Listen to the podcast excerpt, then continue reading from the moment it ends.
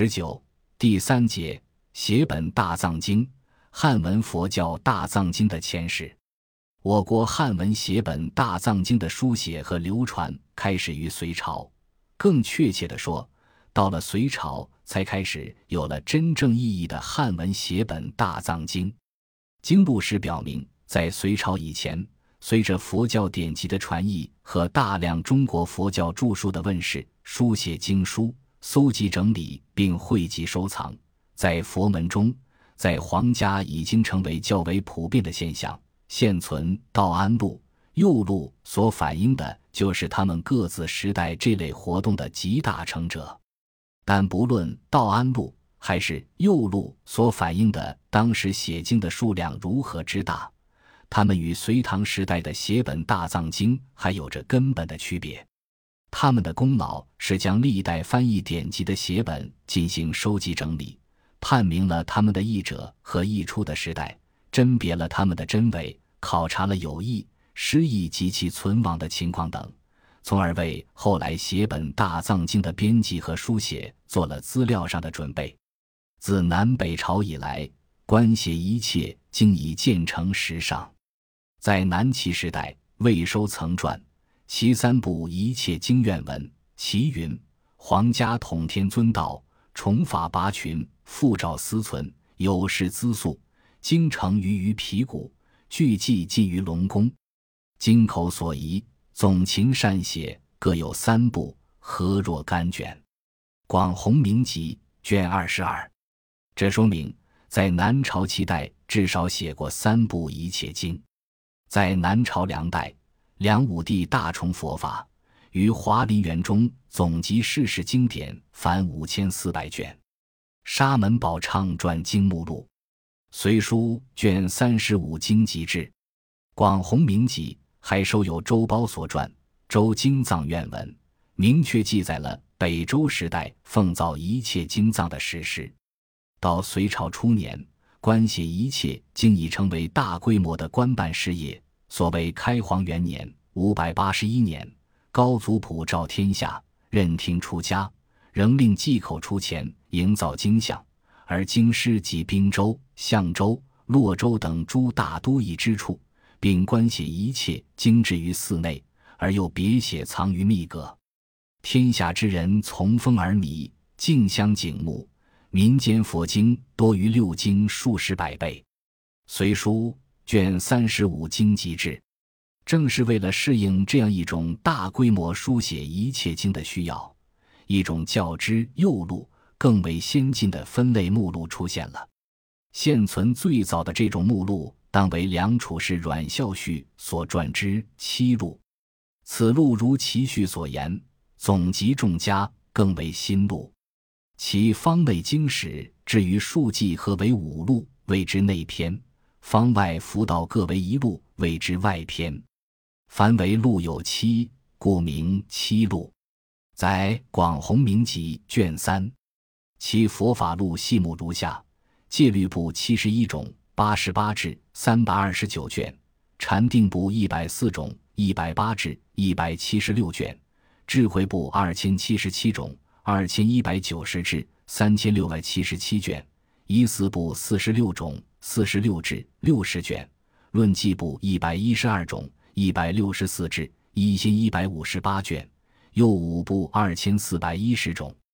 二千五百九十五至五千四百卷，这部目录一界定会疑似论记，将一切经分为五大类，虽与尔后的大小乘经律论传的分类有很大差别，但毕竟已有了分类的意识。这里要指出的是，阮孝绪并非世家，他编撰的七志，包括内外各种典籍，其佛法录的依据何在？从七录序的有良之初，薛王甚重，原命秘书兼人访公家不及，又于文德殿内别藏众书，使学士刘孝标等众家孝敬，乃分数数之文更为一部，使奉朝请，祖传其名录。其上书阁内别藏经史杂书，华林园又集世事经论，孝序少元坟籍，总集众家，更为新录的内容看。其佛法录所据定为华林园所藏佛教经论典籍，再从其收经总数五千四百卷，恰与《隋书》《经籍志》两五大重佛法，与华林园中总集世事经典凡五千四百卷《沙门宝忏传经目录》的记载完全一致看，这种推断也是证据确凿的。这里就有一个问题，即宝畅所传《华林园经目录》是如何分类的？我们认为，如果依据房录所载《宝畅录》，其所录经典仅一千四百三十三部，三千七百四十一卷，与华林园所藏集七录所载之五千四百卷不符。进而，如果华林元宝畅所传经录真有如同房录卷十五所列之二十个录目，即大成四目、小成四目、先诗意义禅经。戒律、仪经、注经、数论、义记，随时别名，随时共名，碧玉、佛名、神咒，为什么阮孝绪传于其后的七志没有采用？这说明房录所载《宝畅录》却如当代学者谭世宝所云是废长房之伪造，《宝畅录》今已不存，我们只能认为七录所反映的。正是宝畅所传目录的真实情况。由此，我们可以说，在南北朝时代，虽有写本一切经的出现，但这种一切经还不能与尔后的汉文佛教大藏经相提并论。它的分类还十分粗浅，如七路、佛法录、一戒、定、会三学和一四论记进行分类，当是当时写本一切经的基本状况。进入隋朝。伴随着官写一切经更大规模的展开，其情况则发生了根本性的变化。如上节所述，隋开皇十四年（五百九十四年），是法经等奉敕编撰的重经目录《法经录》，第一次将重经做了大成经律论、小成经律论及西方圣贤传集、此方诸德著述等的分类。从而为汉文佛教大藏经目录的最终形成提供了一个基本的模式。在此后三年，费长房在其编撰的《历代三宝记房录》中，第一次列出了人藏录目，将翻译典籍分类为大乘录和小乘录两大类。进而，在大乘录下又分大乘修多罗有义诗义，小乘毗尼有义诗义，大乘阿毗昙有义。诗意六部分，小乘录亦然。房录、人藏录所反映的，正是隋朝形成的汉文佛教写本大藏经最初的样式，只是没有将法经录的中西圣贤集传人录。这一点也可以从《隋书·经籍志》的记载得到证实。该志注录了一部隋东都内道场由沙门治果分类的写本大藏经。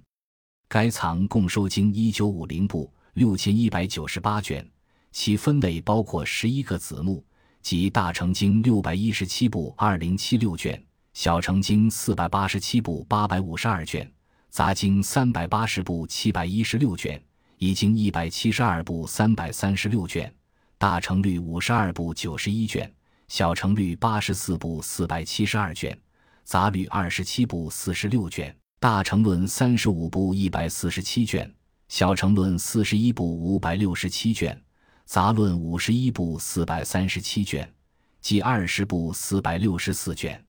可以这样说，这部写本大藏经反映的就是隋朝写本大藏经的基本状况。唐朝是中国汉文佛教大藏经真正形成的时代。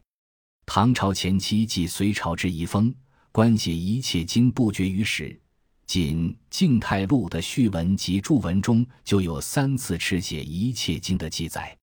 一是贞观九年（六百三十五年）四月奉事院内写一切经；二是龙朔三年（六百六十三年）正月二十二日，敕令于敬爱道场写一切经典；三是显庆年纪（六百五十六年）西明寺成欲造藏经。也正是由于这种历史背景，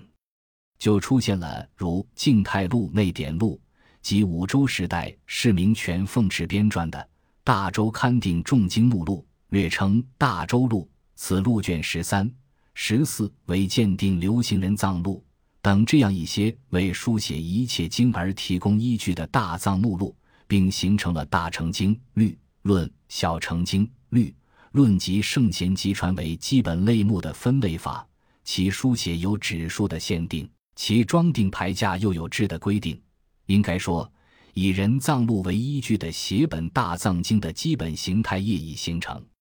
但是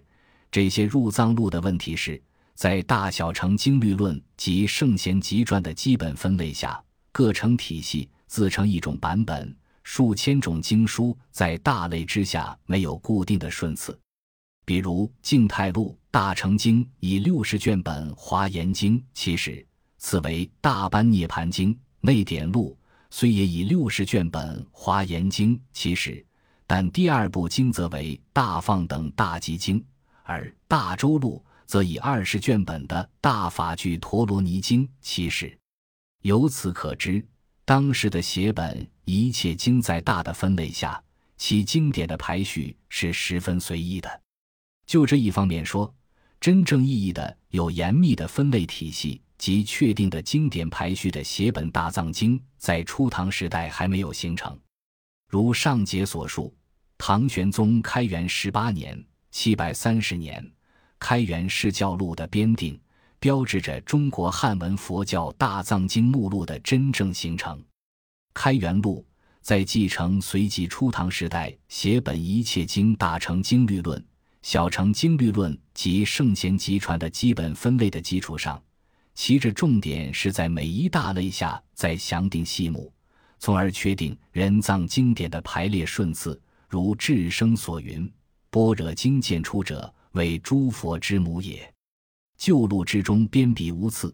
今此录中大小成经皆以部类编为次第，大小诸律句本末而为轮次，大成诸论以释经者为先，及解义者列之于后，小成诸论据有部次第。发之为初，六足居次，毗婆沙等支派编末，圣贤集传内外两分，大下神州东西有异，欲使科条个别，览者一之。大正藏五十五卷五百八十二页，就是说，是开元录，最终确定了数千卷大小乘经典在一切经中的位次，加之纸和指数的规定。就使得写本大藏经有了一个普遍遵从的标准，自此写本大藏经有了最为完备的形态。本集播放完毕，感谢您的收听，喜欢请订阅加关注，主页有更多精彩内容。